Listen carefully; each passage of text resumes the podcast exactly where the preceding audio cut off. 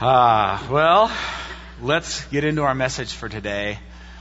Um, if you would, uh, we are continuing our series in and through the book of James, and we're calling it Wisdom to Live By. And this morning we're in chapter four. So if you have your Bible, pull it out, turn to James four. If you want to use a Bible in the pew rack in front of you or under your seat, if you're in the front row, we're going to be this morning on page 979. And what we're finding as, as we take this journey with James is that he writes a very practical letter. This is a very practical book. And what he's getting down to is this. How does the gospel change your life? And he, he hits this from so many angles. How does the grace of God transform who you are and how you live? That's the book of James. And this morning, James is going to offer us a new challenge. He's going to give us a new reality or a different reality to consider. He's going to share with us two problems that he sees, and then he's going to share the problem underneath the problems, and then finally he's going to offer us the solution. So that's our roadmap this morning as we travel through James 4, the first 10 verses. And uh, James gets right to it. He starts in verse 1 with a question. He says, what causes fights and quarrels among you? What causes fights and quarrels among you? You see, James starts with a question that is so universal. It's something every single one of us can relate to, and that's this relational conflict. Conflict in your life, fights and quarrels. And in this passage, he, he's very general. He never actually says what the fights and quarrels he's thinking of or the church is dealing with are. He never gets into specifics. And I think that is actually a wonderful gift because this gives us an amazing opportunity to insert ourselves into this passage. To, to put ourselves right in the center of James' crosshairs here and to consider the places in our lives, in our community, in our families, in our individual lives where we experience fights and quarrels, conflicts. So pause for a minute this morning as we get in, and I challenge you to make this message personal. Think with me about this question Where do you experience conflict? Maybe it's a conflict that's happening right now. Maybe there's one that you're right in the middle of. Or maybe you're not in the middle of one right now, but there is one. There's a recurring one. There's a conflict that springs to the surface of your life time and again. It happens on a regular basis. Maybe it's a conflict with a person. Or perhaps it has more to do with a situation. But the question is this where is there tension, arguing, fighting, quarreling? Or dissatisfaction in your heart? Is it at home with a spouse or a kid or a parent? Perhaps at work, a situation there with a boss or a coworker or an employee. Maybe there's something going on with a friend or a family member or maybe a relationship, even at church where there's just quarreling, fighting, tension? Where do your feelings of anger, frustration, resentment, bitterness, jealousy, disappointment, rejection tell you that there's some sort of conflict happening in your life? You see, feelings are an indicator of exactly what James is talking about. They point to something going on. And first and foremost, what James says here is this Church, don't ignore that. Do not be tempted to just sweep it under the rug. Instead, he says, let's explore it. Let's dive in. Let's go deep into what's really happening here. What causes fights and quarrels among you? Don't they come from your desires that battle within you? You see, your conflicts, James suggests, these quarrels, are not just about the circumstances you're facing out there. They're actually about something that's happening inside of you. You're not just frustrated because someone has offended you. You're not just upset because they said this or didn't do that. There's stuff happening inside that you need to look at, James is telling us. In other words, your problem isn't just out there, it's maybe even mainly or primarily in here. Now, I do want to pause and point out that this is not always true. Some of you are facing things, and the problem is out there. An abusive spouse, or unhealthy environment at work, or someone with an addiction issue, or a form of injustice that your life is ramming up against in this world, or even simply a friend who is treating you with inconsideration. Not every single problem we face, not every single conflict in our lives has its root in us. And most of the time, it's a mix. Some of the problem lies out there and some lies in here. But James, in this passage, he challenges us to be keenly aware of what is happening in our own hearts, especially in the midst of struggle and conflict and difficulty. He says, before you just instinctively Put it all on the situation and blame everything on the situation. Before you put the blame on the other person, check your heart. Look inside. He says, what if the current issue you're facing, that current problem in your life, what if it's not just about stuff out there? What if it's revealing something significant about your own soul? And the question this morning is Are you willing, are you brave enough to go there with me, to go there, to walk that road with James? What causes fights and quarrels among you? Don't they come from your desires that battle within you? You desire, but do not have, so you kill. You covet, but you cannot get what you want, so you quarrel and fight. You see, James is suggesting maybe the reason for your conflict is because deep in here, deep in your heart, in your soul, there are these things you desire, that you want, that you covet, things you believe you need or deserve, and you're not getting them. Perhaps your appetites, your unmet desires are driving your life, and you don't even realize it. You see, this is somewhat of a controversial statement because in our day there's this widespread belief, this common understanding that our actions, the things we do, are driven primarily by what people say and do around us. They're circumstantial. This is why you'll hear people say things like, You make me so angry. You, you make me angry, right? That person really brings out the worst in me. I would never have said this or done that if they hadn't said this or done that. You see, we want to believe that our actions come from circumstances, but this is not entirely true. Certainly circumstances are involved. Certainly circumstances trigger, but what drives our actions, our quarrels, our conflict is often something we aren't getting in here.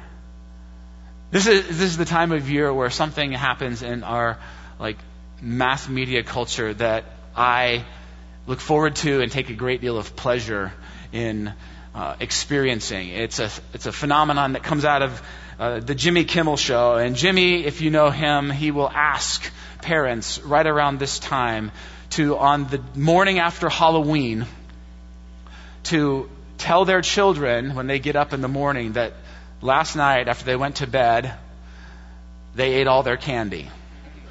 And he asks parents to reveal this information to their children and to videotape the response. And I don't think this is a good parenting move. I would actually never do this. But to watch the videos brings such joy to my heart that I have to confess that I'm probably a deeply, deeply depraved person. And what you see in this moment is the response of kids, right? Because they have this desire for candy. Candy's like kid gold, right? They want it. They yearn for it. They long for it. They desire it. And they've got it and they think they deserve it. And when it's not given to them, when it's taken away, you see a response that comes from deep, deep, deep in their hearts. Take a look real quick at this short video clip. I got really hungry and I ate it all. Wait. Remember last time you told me a joke? Well, this time it's not a joke. I'm going to check out again. If I see no candy, you are in big trouble, young lady. James, Oh, my candy. It's gone. Where'd it go? Mom and Dad ate it. I ate it. I ate it all. Mommy ate all your candy? I ate it.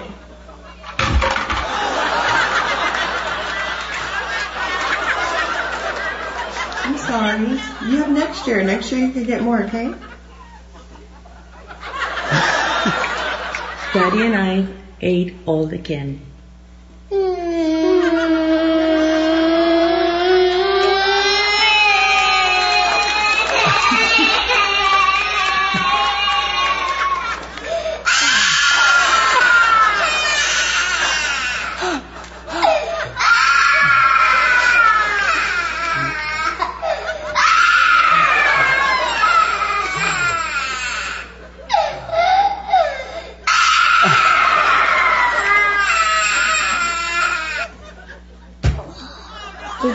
Did you eat all the chocolate things? Yes. I didn't want to wake you Did you eat the cookies?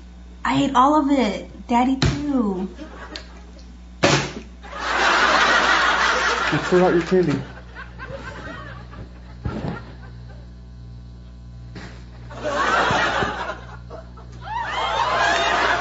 could have saved some for me. I wanted to try Skittles. I want to eat it. Daddy, do you eat my candy? No, don't eat my candy. Oh, Daddy. Ah, I desire the candy and I can't have it, so I will throw an absolute temper tantrum. And James is saying, we don't think we're like these kids, but maybe more than we realize we are. Most of the time, the conflict we experience out there is connected to a deep, unmet desire we have in here. That's the reality James invites us to consider this morning. And now, the two problems. Problem number one. You do not have because you do not ask God. You are looking to get from people and life and this world and candy and circumstances what you can only really ultimately get from God. The problem isn't them. The problem is the source you're looking to. Your conflict is with them. Your disagreement and quarrel and fight is with them. But the problem is you're looking in the wrong spot. So James tells us, I want her to satisfy my longing to feel powerful or strong or in control. I need him to help me feel valuable or attractive.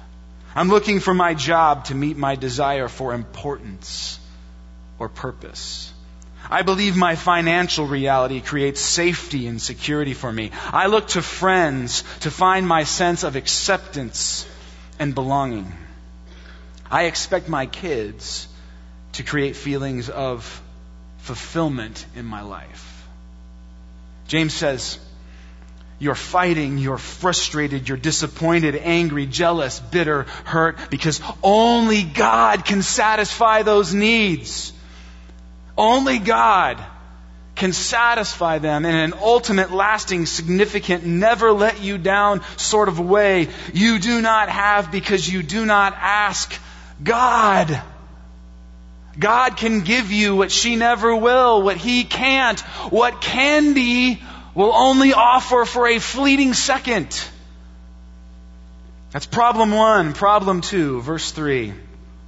When you ask, you do not receive because you ask with wrong motives, that you may spend what you get on your pleasures. You see, James says it's not only that you have the wrong source, then you turn to God and you have the wrong motives. James says problem one is you look to other people and circumstances to get what you want in this world. Problem two is you look to God, but still to get what you want in this world. Read this passage again and see how many times James uses the word you. When you turn to God, are you seeking satisfaction in Him or in what He can do for you? You see, there's a big difference between God, you are the center of my life. Make your desires my desires. That's different from God, I am the center of my life. So how can I involve you, manipulate you, use you to give me what I really want and need in this world? I'll go the Alex Trebek route on you and ask it in the form of a question. Is your life ultimately just about getting your desires and wants and wishes met? And people are just a means to an end? And God is just a means to that end? Yesterday at the men's breakfast, Pastor Ron shared this Andy Stanley quote, and I really liked it, and I asked if I could steal it and use it again today, and he said yes. So here's what Andy says. He says, you cannot have meaning in life if you're not willing to have a means to an end that is not yourself. Those who devote themselves to themselves will ultimately have nothing but themselves to show for themselves. You see, and, and none of us, James says, do this intentionally as Christ followers, but it slips in there so now go back to your conflict, your struggle, your difficulty, the one with your spouse or your job or your finances or your friend. Here's the question. If you peel back the layers, if you're honest, how much of that conflict stems from you not getting what you want? You adulterous people. That's what James says next. I've been looking forward to that all week. You adulterous people. What's adultery? It's when you look to someone else to give you what you should truly only get from your spouse. I'll say that again. It's when you look to someone else to give you what you should truly only get from your spouse. And God is saying here, I love you like you are my spouse, and yet you are looking to the things of this world to give you what you should be looking to get from me. You adulterous people. And he's speaking to me as well. Don't you know that friendship with the world means enmity against God? Therefore, anyone who chooses to be a friend of God I'm sorry, to be a friend of the world becomes an enemy of God? Or do you think Scripture says without reason that He jealously longs for the Spirit He has caused to dwell in us? It says here that God is jealous, and that sounds like such a negative thing. How could God be jealous? But that's because we think of jealousy in human terms. When we think of jealousy, we think of our jealousy. We think of the jealousy of others. Jealousy that's impure and that has selfish motives. But God is jealous with perfect, selfless motives. In other words, he's jealous to be the ultimate fulfillment of all of our deepest desires. Why? Because he knows it's what's best for us. See, even God's jealousy has a selfless motivation to it. His jealousy longs for you to take whatever it is you are hoping in and looking to and relying on to give you power and control and value and acceptance and security and belonging and significance and fulfillment and to find that ultimately in Him. That's what He's jealous for. That's what He yearns for. He wants all of you because it's what's best for you. Now, this doesn't mean you can't be fulfilled in your job. Of course, you can be fulfilled in your job. God wants you to be fulfilled in your job. It doesn't mean He doesn't want you to be satisfied in your marriage. He longs for you to find satisfaction in your marriage. It doesn't mean you can't find meaning and belonging and a sense of security even in your relationships. Yes, of course you can, and He wants you to. But who is ultimate? Who is at the center? Who's at number one? Who is the foundation of providing those things for you and your life? That's the question. That's problem number two. Now, the problem underneath the problems. Now we'll get down to the root of the weed and we'll find eventually the solution. It says in verse 6, but he, but God, gives us more grace. That is why Scripture says, God opposes the proud, but shows favor to the humble. God opposes the proud, but shows favor to the humble. See, at the core of our problem to put our desires, my desires, your desires, our desires in the center of our lives, what's behind that, what's driving that is one powerful, nasty word pride. And I want to stop and just explore for a moment what the Bible means by pride because one of our biggest problems is that we have a very one-dimensional, one-dimensional unilateral understanding of pride and it prevents us from recognizing it and seeing it in ourselves and others and in our community. See, when we think of pride, we think of arrogance, people who are boastful and always bragging on themselves, full of themselves, obnoxiously talking about who they are and all that they've done. And that is certainly one aspect of pride, but there are others. There are a lot of others.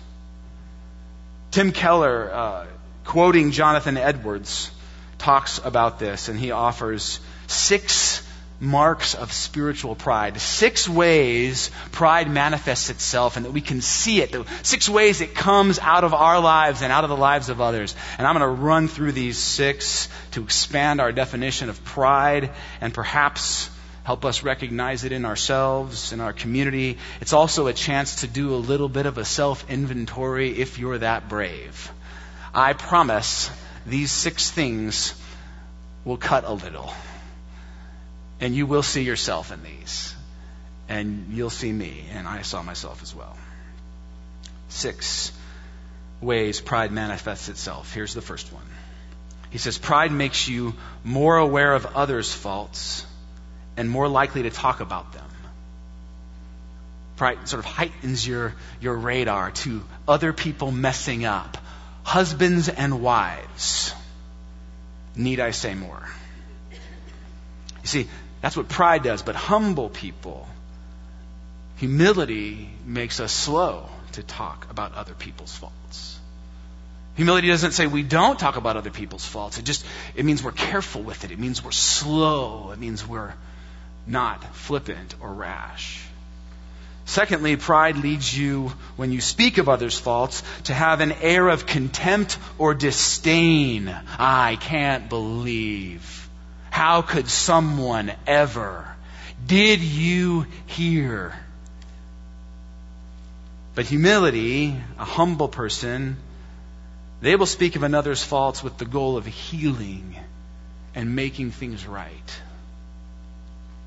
Thirdly, Edwards says, pride leads you to quickly separate yourself from people who you've criticized or who have criticized you.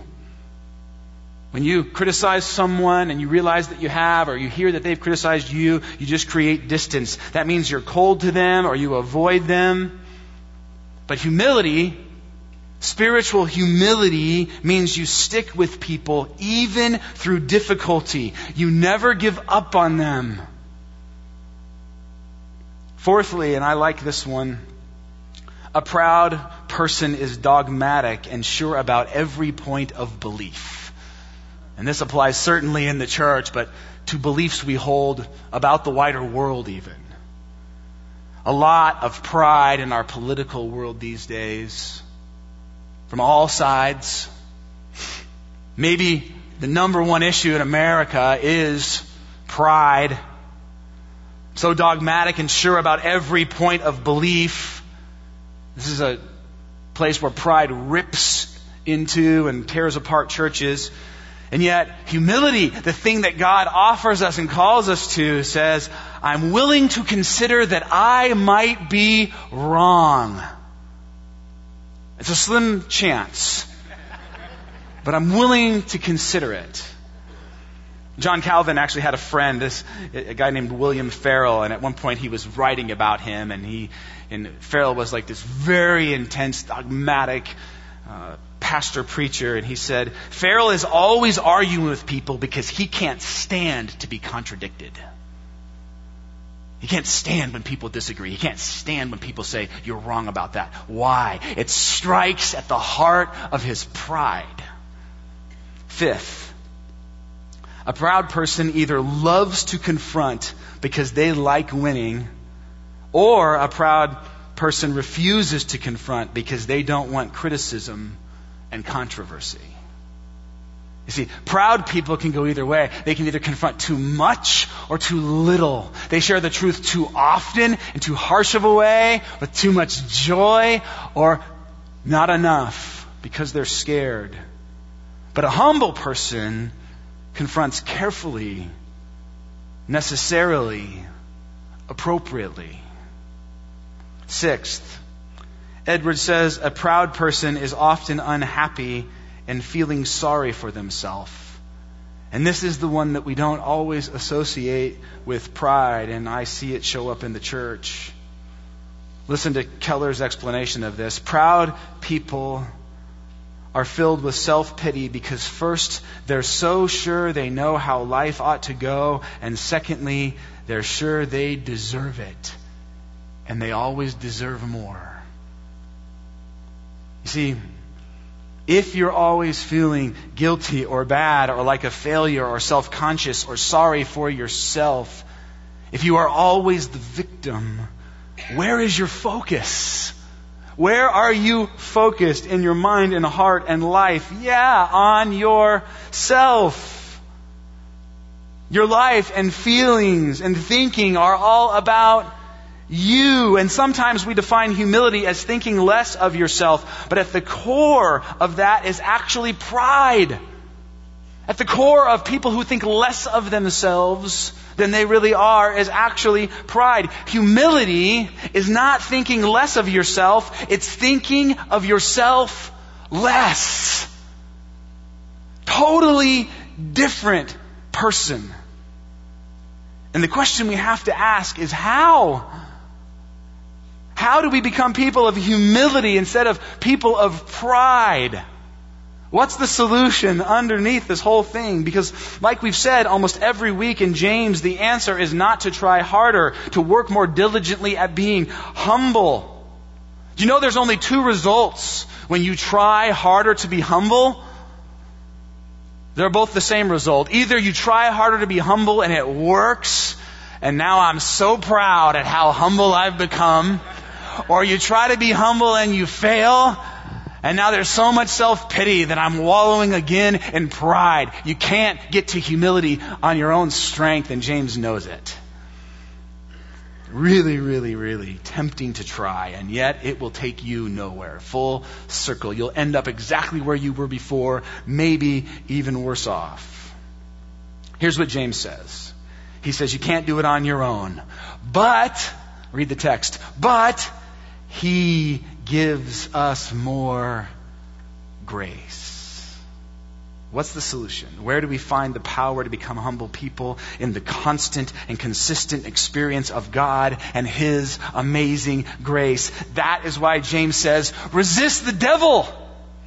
Fight back against the devil. Push back. You see, the devil is just going to feed your pride.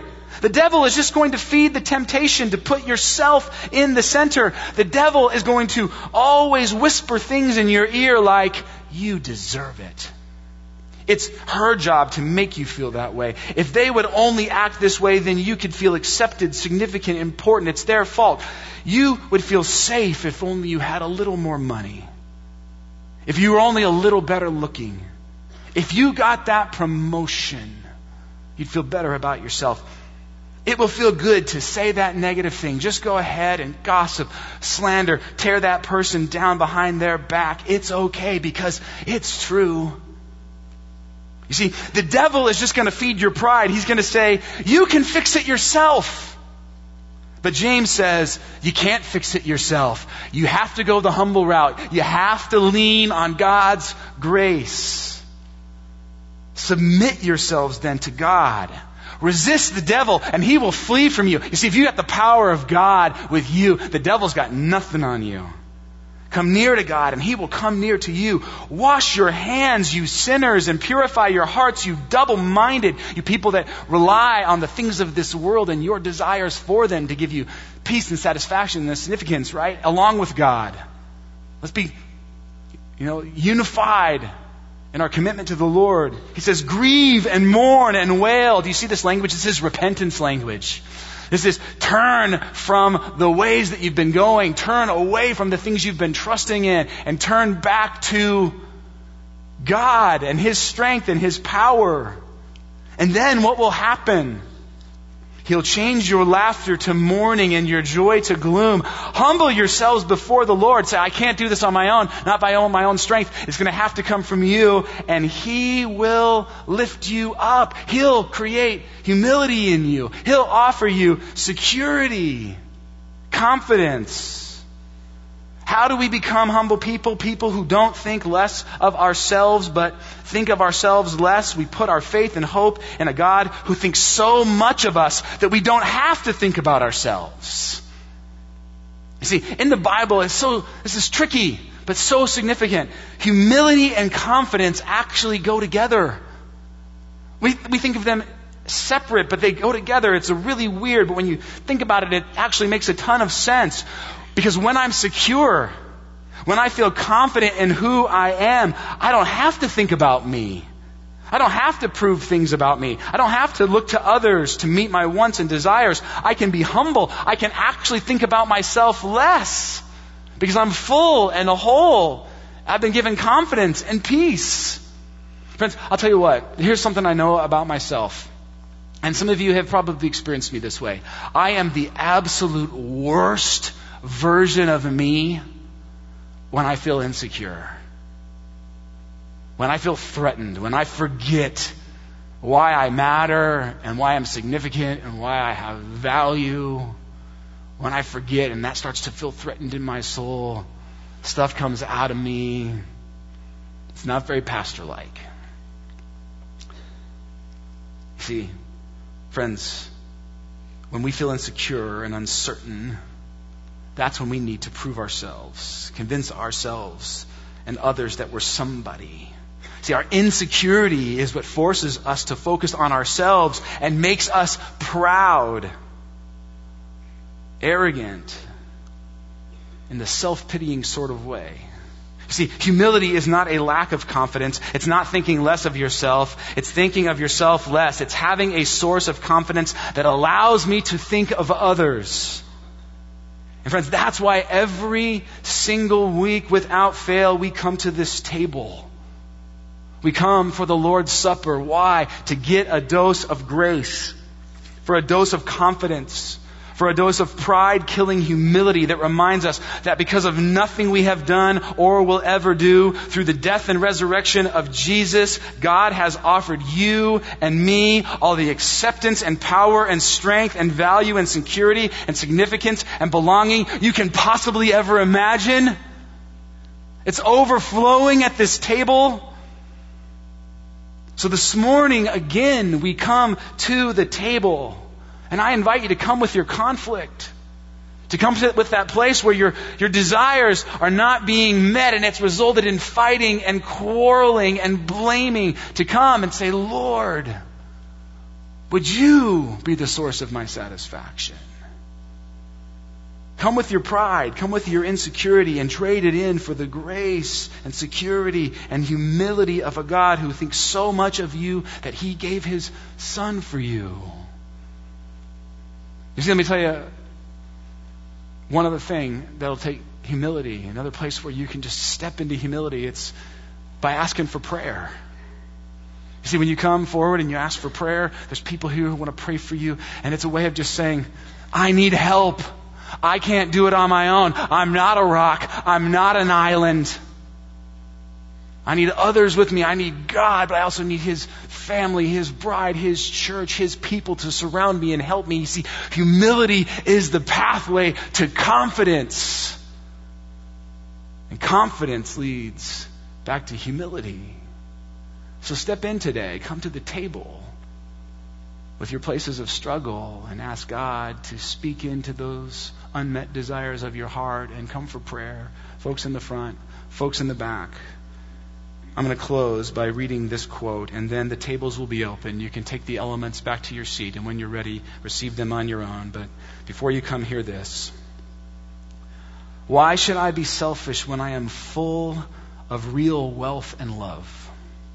Why should I be defensive when all charges against me have been dismissed by the real judge?